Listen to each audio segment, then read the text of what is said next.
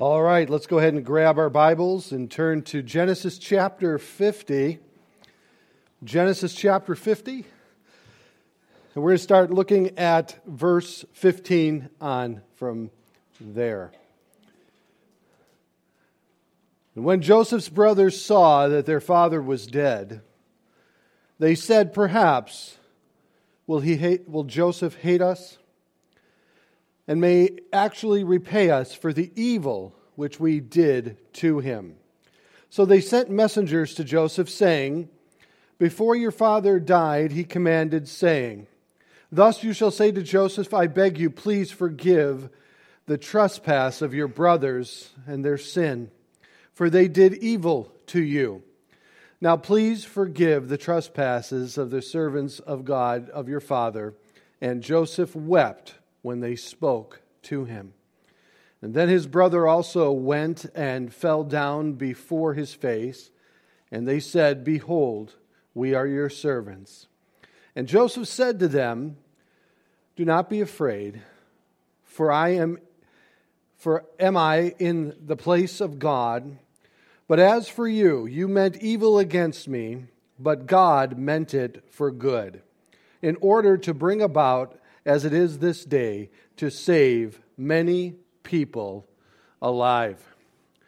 For the last 12 weeks, we've been looking at the life of Joseph together for the purpose of reminding us that God is always with us. Now, there certainly will come times in our lives where we will begin to doubt that. It's often in the valleys of life it's at the most difficult points of our life, times where we experience and confront crisis within our life.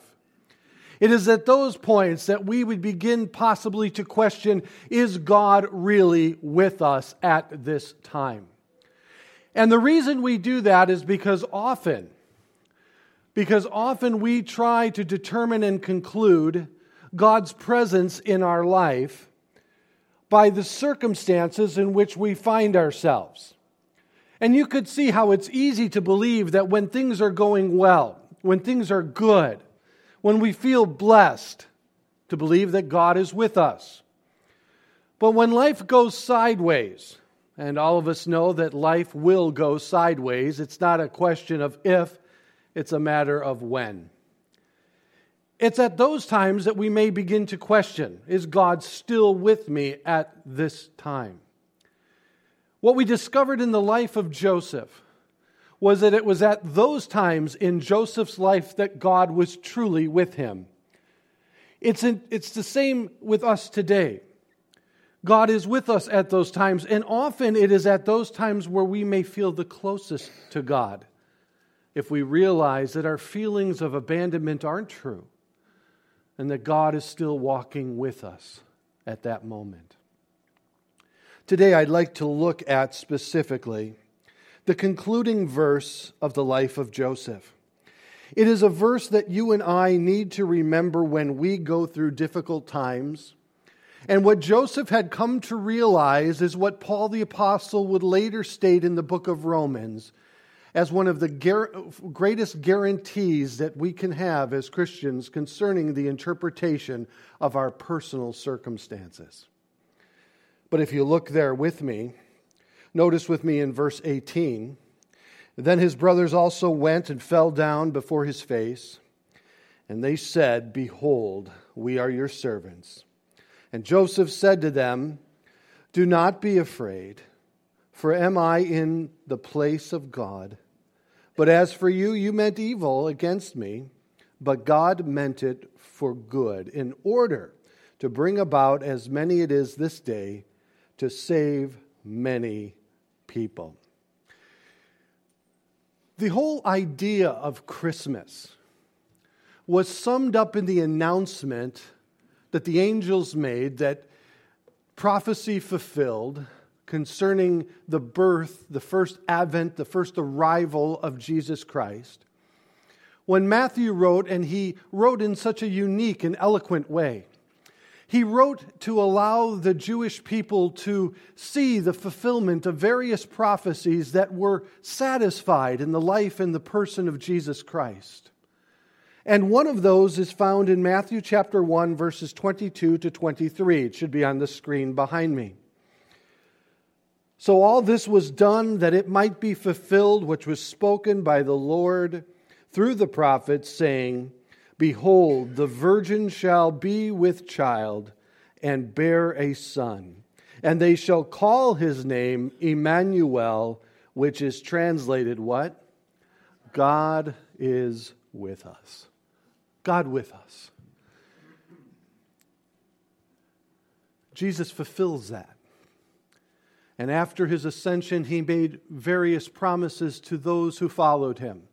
Lo, I am behold, I am with you always. Remember what Paul later said in the book of Romans, chapter 15, verse 4. Concerning the Old Testament, he said, For whatever things were written before were written for our learning, that we may, through the patience and comfort of Scripture, might have hope.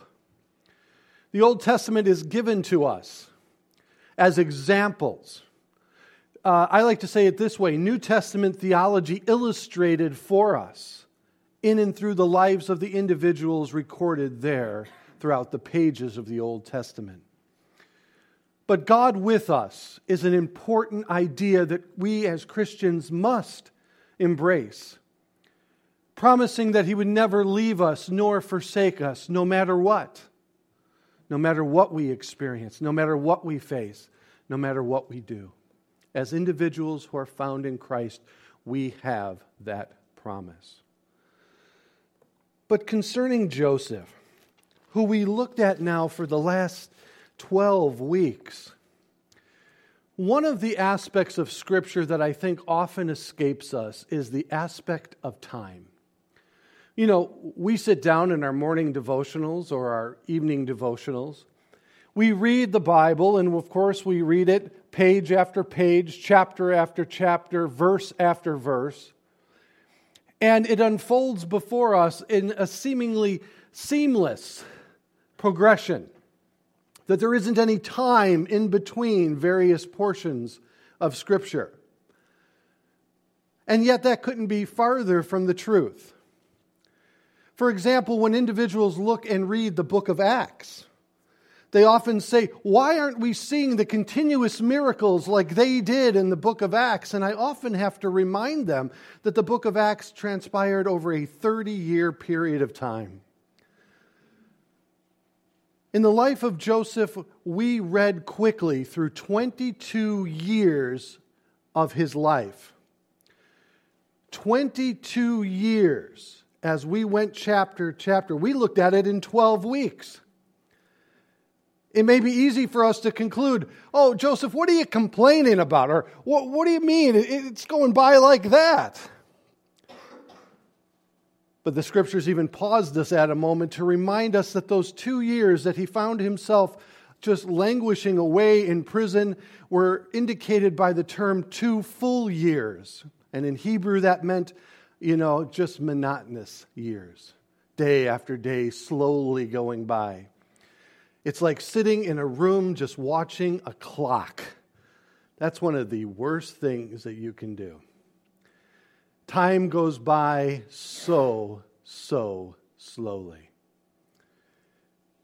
But for Joseph, even though he endured those 22 years out of the 110 years of his life, at the end of it all, when his brothers were at their most vulnerable, now that Jacob has died, they believed that Joseph now would truly, being in the position of authority that he is, the second in all uh, authority in Egypt, would now take his revenge against his brothers. But when they approached him in the humble manner in which they had, now they must have forgotten all of the kindness that Joseph had shown them up until this t- moment. Or they believed it was a rouge and he was simply waiting uh, for the right opportunity to strike back. But the brothers were fearful, still languishing in the idea of what they had done to Joseph. And yet, when they come before him in the manner in which they had, Joseph wept again and assured them of his forgiveness towards them. And what he briefly says in verse eight, uh, 20 that what you did, you meant evil against me. Now let's just take a moment to remember what he is saying within those words. First of all, the time is 22 years of separation from his family. His family, his father, his brother Benjamin, all think that he is dead. And it all began in chapter 37 when we find and realize that Jacob had a favorite, and that favorite was Joseph, indicating that favoritism by the coat in which he gave Joseph. And of course, if you've grown up in a large family with many siblings, once a parent shows favoritism to one, you can almost imagine how joyful the rest of the siblings are. Oh, we're so glad that your mom and dad's favorite and they, they hate us, right? Now, talk about sibling rivalry being stoked at that moment. But then he is given two dreams. And in those dreams, well, he's excited because he had a dream that all of them would one day bow down before him. Now, tell that to your older brother. See how that goes over. See what you get for Christmas this year by doing so. Being the oldest in my family, I know that if my sister came to me and said, Eric, one day you're going to bow before me, I would laugh her out of the house and then I would lock her out of the house. His brothers began to hate him, conspire against him, plot, and begin to plan. And finally, when he had, they had the opportunity and they were alone with him, they threw him into a pit, leaving him to die. Only then to get the better idea no, no, no. Why in the world should we just let him to die? Let's sell him into slavery and at least make a few bucks off our brother. You know, anytime you think you're the only one with a dysfunctional family, all you have to do is read the Old Testament very quickly and realize it's been throughout history okay? They sold him into slavery. The Ishmaelites took him into Egypt, were again sold into slavery in Potiphar's house. There, after doing everything right, he was then falsely accused, thrown into prison, and forgotten there. Even after assisting the two that he shared that prison with. The cupbearer forgot him before Pharaoh after being restored to his position. And then the Bible tells us from that moment he had two full long years in prison. But finally, he finds himself before Pharaoh because Pharaoh has a dream also that no one could interpret. And after being placed at second in command of all of Egypt, the Bible tells us something very interesting about Joseph that he resolved in his heart and forgot his family because it was painful. But within it all, too, he wanted to move forward. He began to forgive, even though forgiveness hadn't been requested at that moment but realizing that his family thought he to be dead, he decided to move forward.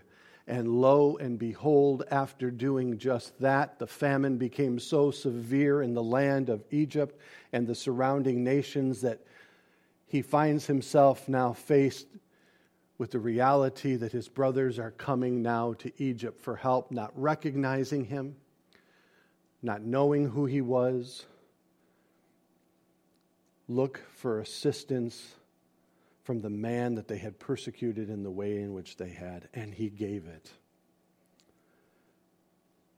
And his family, therefore, then eventually was saved from the famine that became so severe in all of the land that the Bible said that the money actually failed, chapter 47. And the society was in such a place of desperation that they sold everything that they had, including themselves, that they may survive. And finally, after being reunited with Jacob and Benjamin, Jacob now dies, and the brothers are afraid.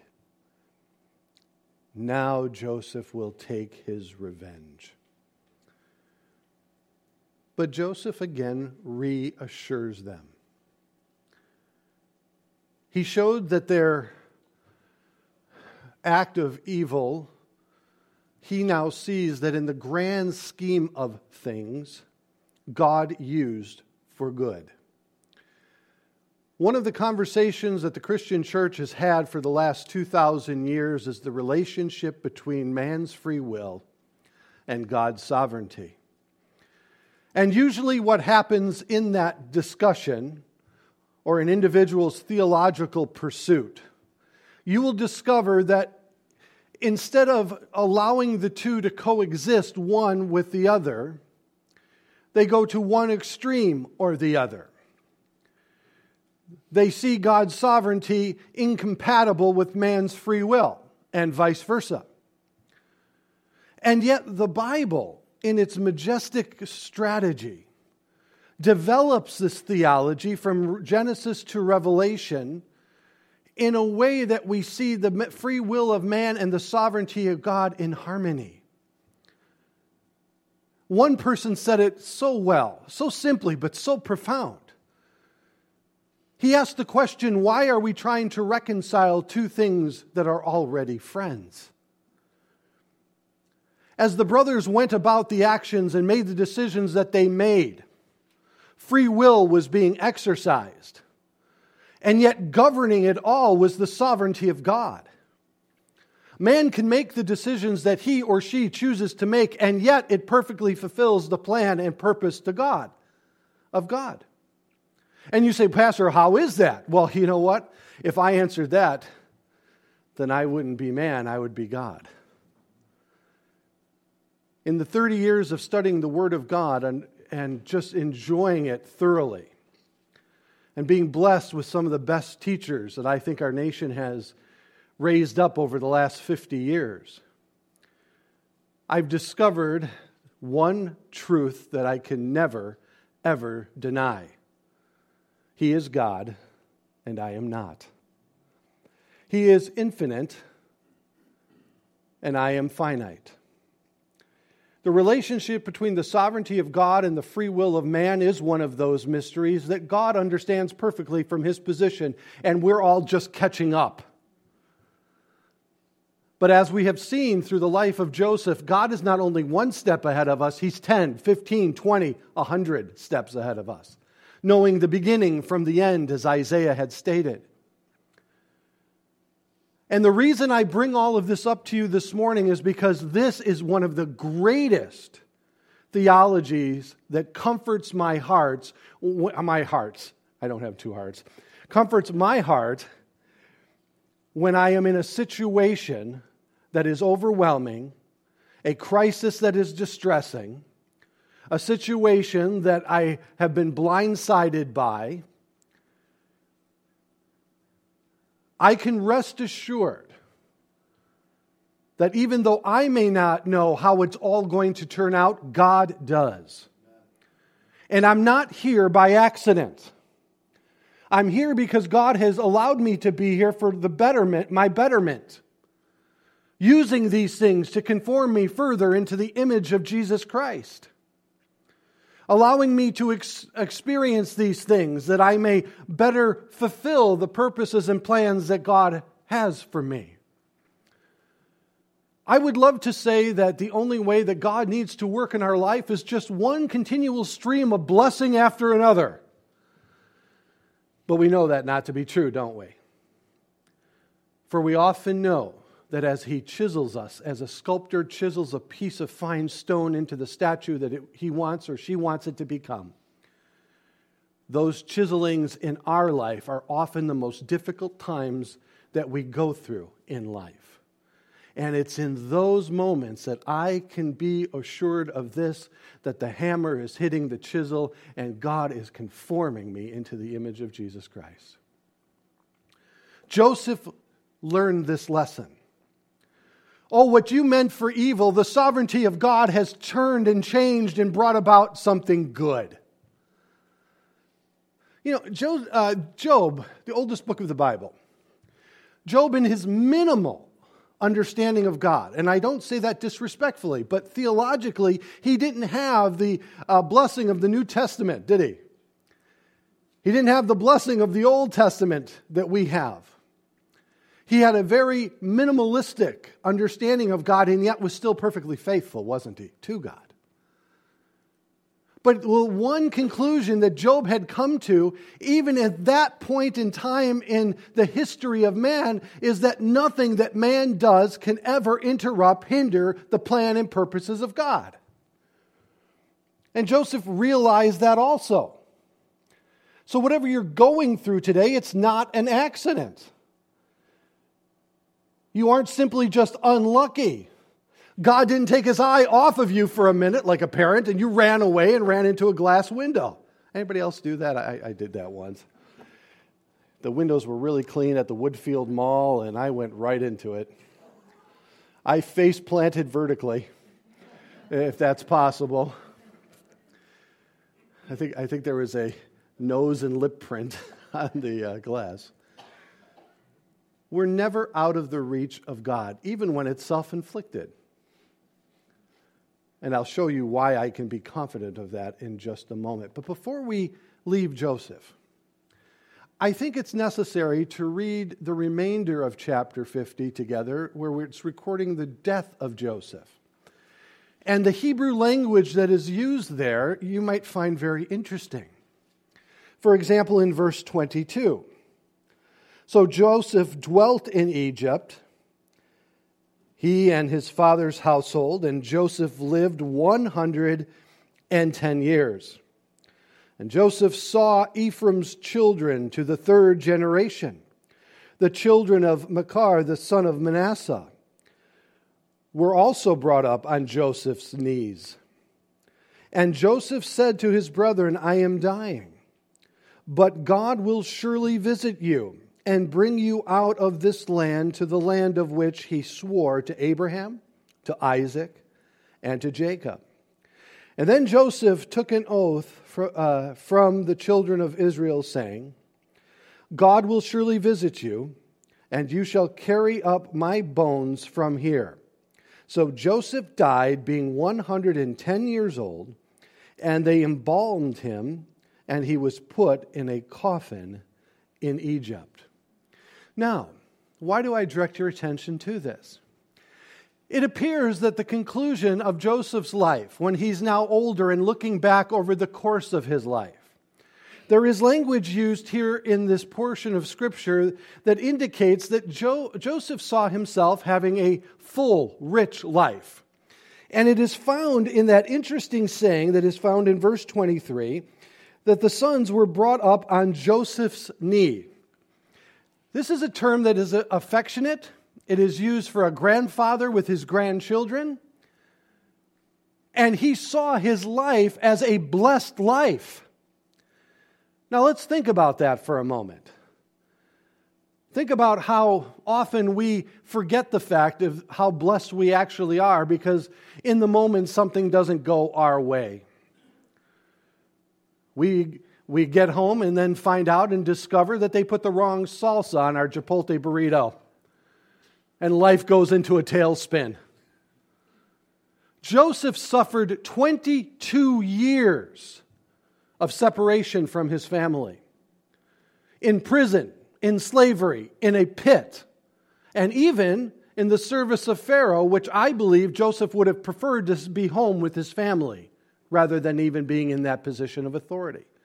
22 years out of that 110 years he spent in difficult situations and at a difficult time. And yet, when it was all said and done, he saw himself as blessed before he died. The Bible tells us that he had 17 more years with his father Jacob before he died. And when it was all said and done, Joseph could leave and die in peace and know that God was going to take care of the people, which he did as Moses led them out of Egypt several hundred years later. I think of Job.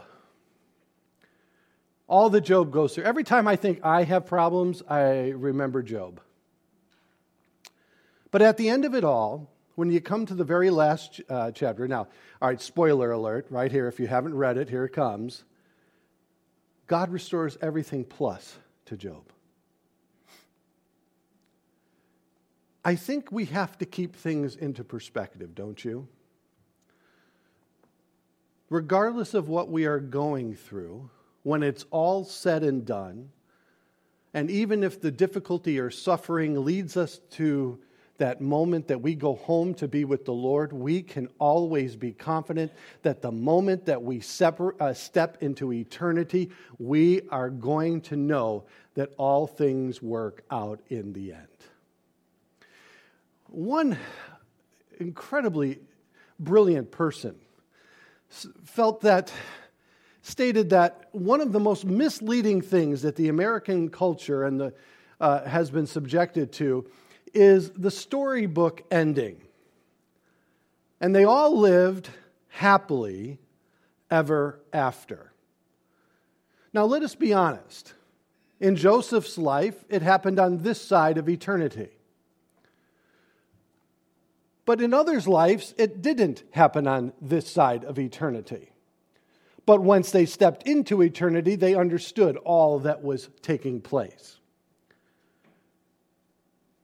I think that sometimes we believe that God is simply here to give us that storybook ending, and often He does. But I don't follow God for that purpose. The storybook ending eh, that I'm looking for is the ultimate retirement. So many are looking forward to retiring down to Florida. I love Florida. I love going down there. But when I get to heaven, I can be assured that we are not going to have Hurricane Peter or Hurricane Paul, you know, Hurricane Jude. I think that we have to keep things in perspective. Because once we step into eternity, even if our suffering leads us to that moment that we step into uh, eternity, it's when we step into eternity that we then look back and understand what God was doing the entire time. He was allowing temporal discomfort for an eternal weight of glory. He was allowing us to go through difficult times here that we would conform into the, Jesus, uh, into the image of Christ and allowing us to reap the benefits of the blessings of that transformation in eternity. What happens the moment after we die? We stand before Christ. We step out of this world and we step into eternity. To be absent from the body is to be present with the Lord.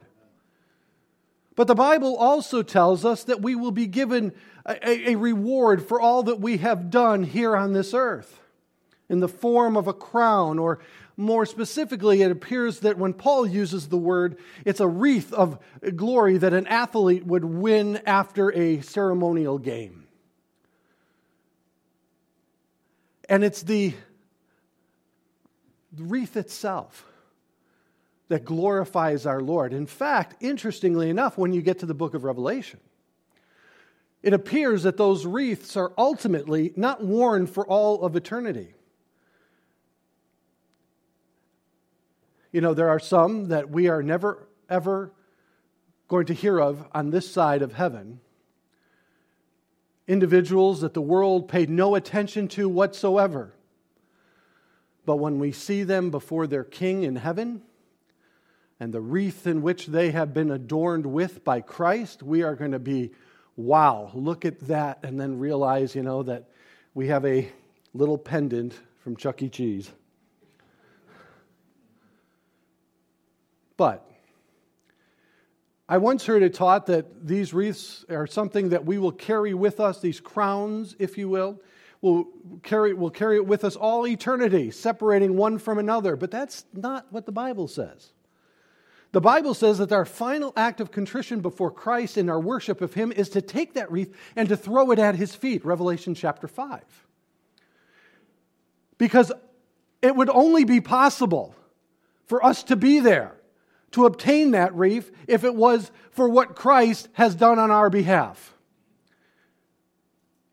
Remember when he said, Apart from me, you can do nothing?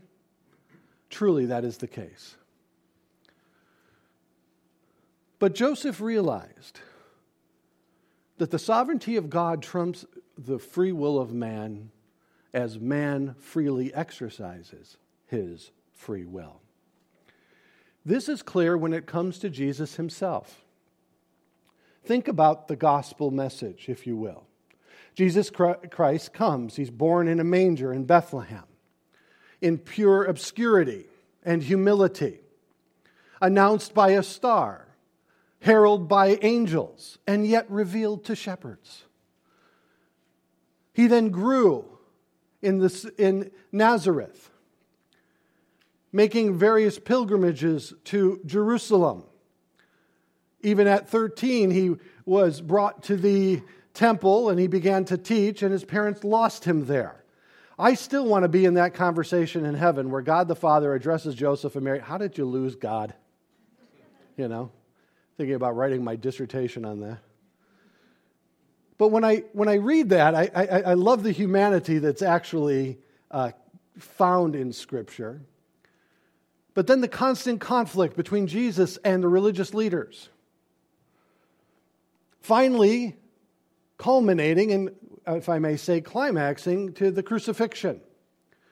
At the moment of the crucifixion, it would be easy to believe that man's free will superseded the sovereignty of God, wouldn't it? The plan and purposes of God. The only way the religious leaders could mock Jesus in the way that they did is if they had felt that they had won. Even though the Bible tells us that they were a little concerned because what happens if he did step out of the grave on the third day? Petitioning the Romans to protect the grave itself.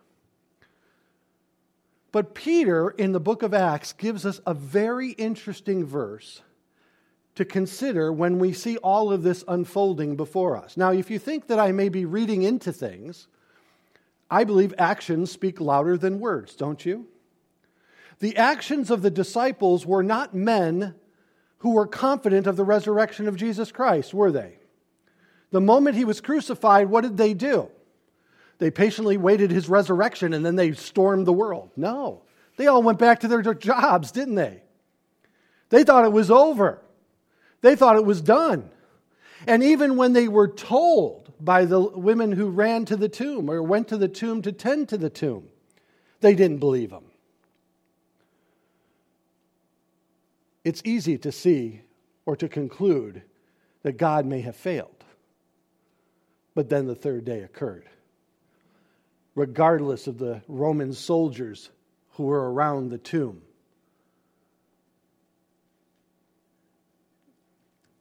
uh, regardless of the religious leaders who tried to continue to convince the people that it was all a hoax, in the end, God won in a way unprecedented. Even though he told them from the very beginning this was what would happen. Peter sums it up this way. It's a very interesting verse. It's found in the book of Acts, chapter 2, verses 23 and 24. And I want you to notice within this verse the two varying perspectives that we find the perspective of man and the perspective of God him, that is Jesus, being delivered by the determined purpose and foreknowledge of God. You have taken by lawless hands, have crucified, and put him to death, whom God raised up, having loosened the pains of death, because it was not possible that he should be held by it. It was God the Father's determination from the very beginning that when Christ came, this is how his life would conclude. And yet, they went about it in their own free will, having him crucified in the manner in which they did. And yet, in all of that exercising of their free will, they perfectly fulfilled the plan and purpose of God. Chew on that for a while.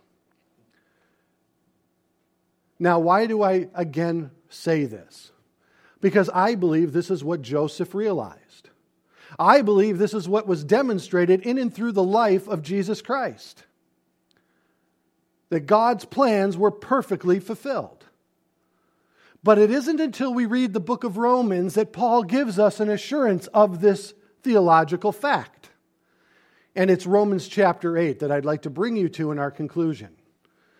In Romans chapter 8, it is a fascinating chapter that begins by understanding the suffering in which we experience here in this world. Now, the first seven chapters of Romans is what I would call theologically rich. Understanding how God is able to justify us in and through Jesus Christ before God. Understanding how we are saved in and through Jesus Christ. So, if you will, take the moment to read the first seven chapters. Go ahead, you can do it now, I'll wait. And when you get to chapter 8, though, be, what Paul seems to indicate, he seems to indicate this that understanding what God's doing is one thing, but then there's our perspective that would seem to uh, conclude and contradict what we know is to be true. Let me say that again because that was about as smooth as a city street in Chicago, full of potholes. We know what God is doing. We have the promises. He articulates it for us. But yet, from our perspective, we're going through difficulty, suffering, trials, troubles, and tribulations. How do these two things coexist? And that's what Paul seems to begin to unravel for us and unpack for us when it comes to Romans chapter 8. And he begins Romans chapter 8 with the idea of suffering. But then he changes gears.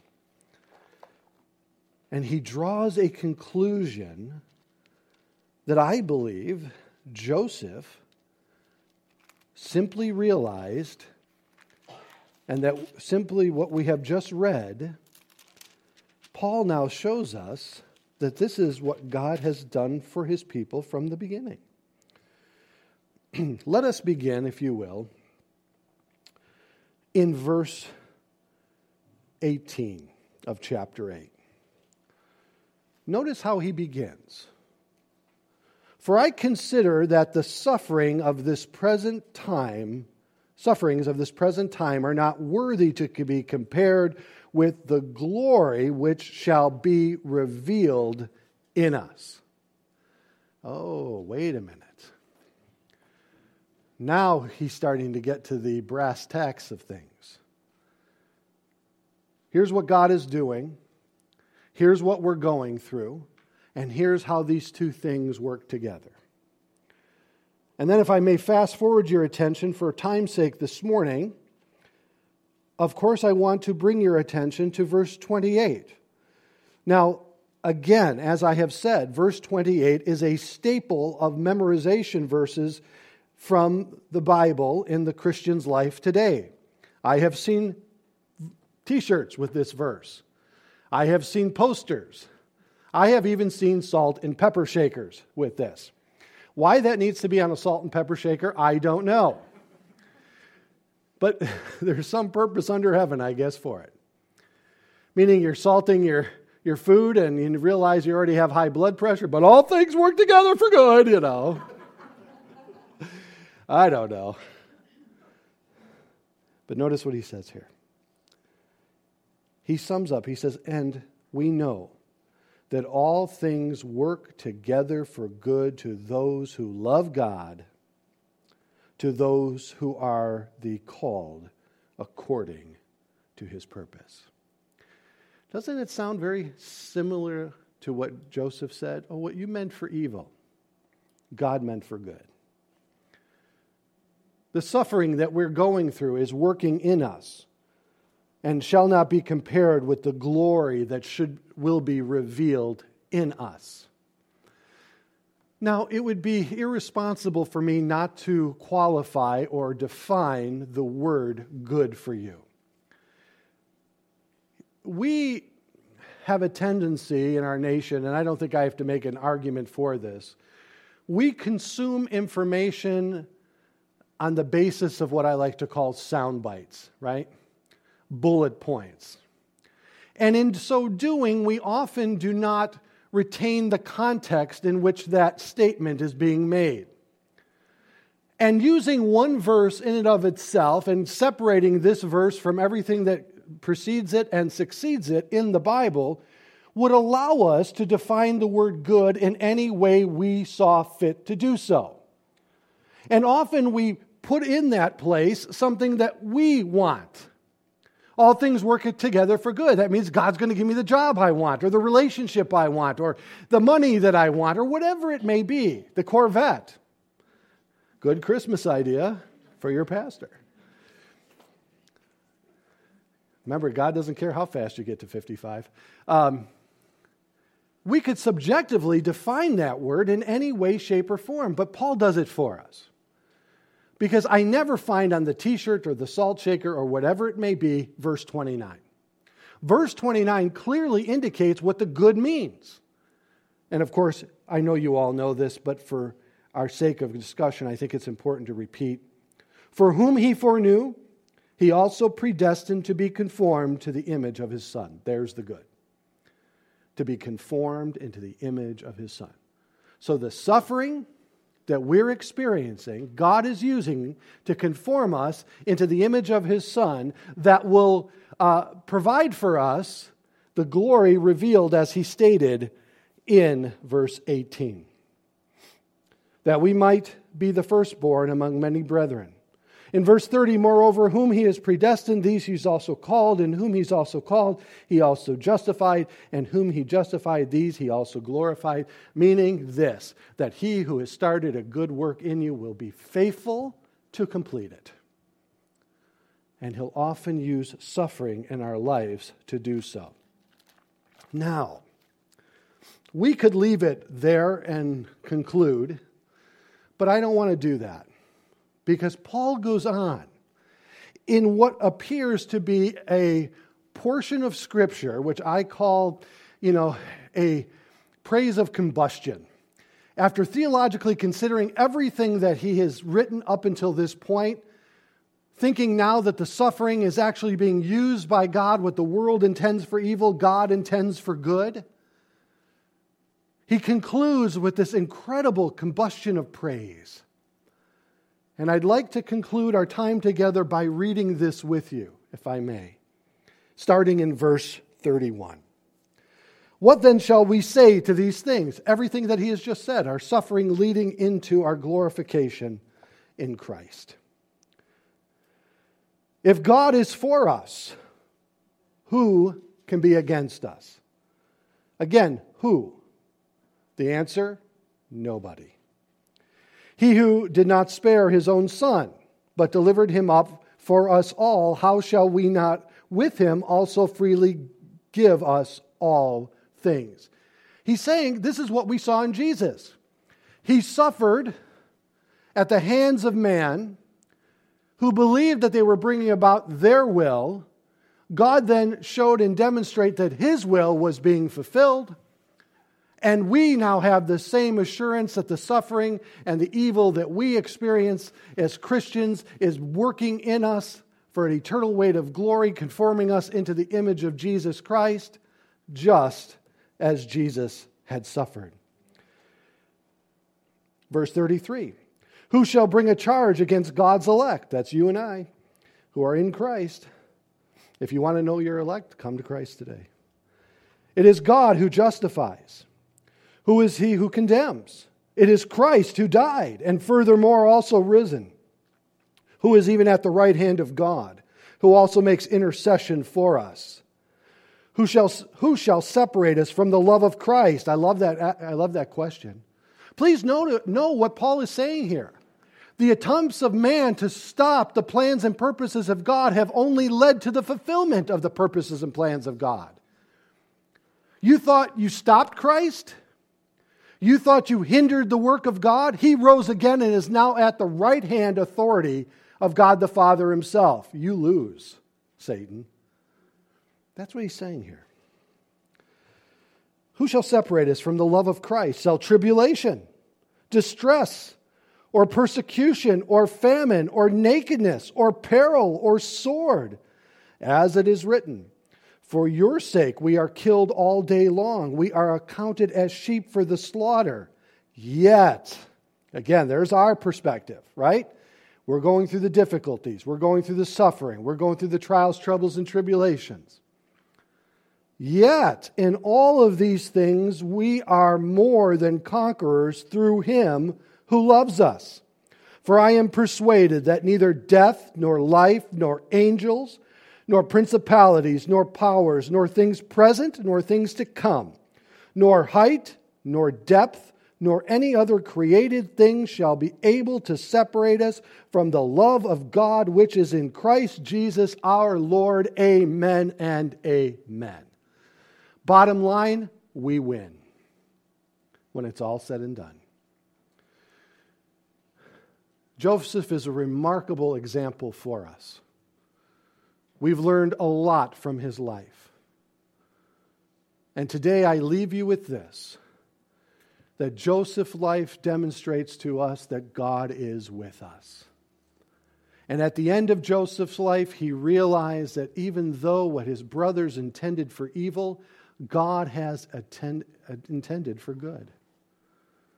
And whatever you're going through today, whatever you might be experiencing, whatever trial, trouble, or tribulation that you face today, know this that you are not alone. God is with you, He will see you through it. And in the end, you will realize that truly what Paul says is true. All things work together for good to those who love him and are called to according to his purposes. You can be assured of that today.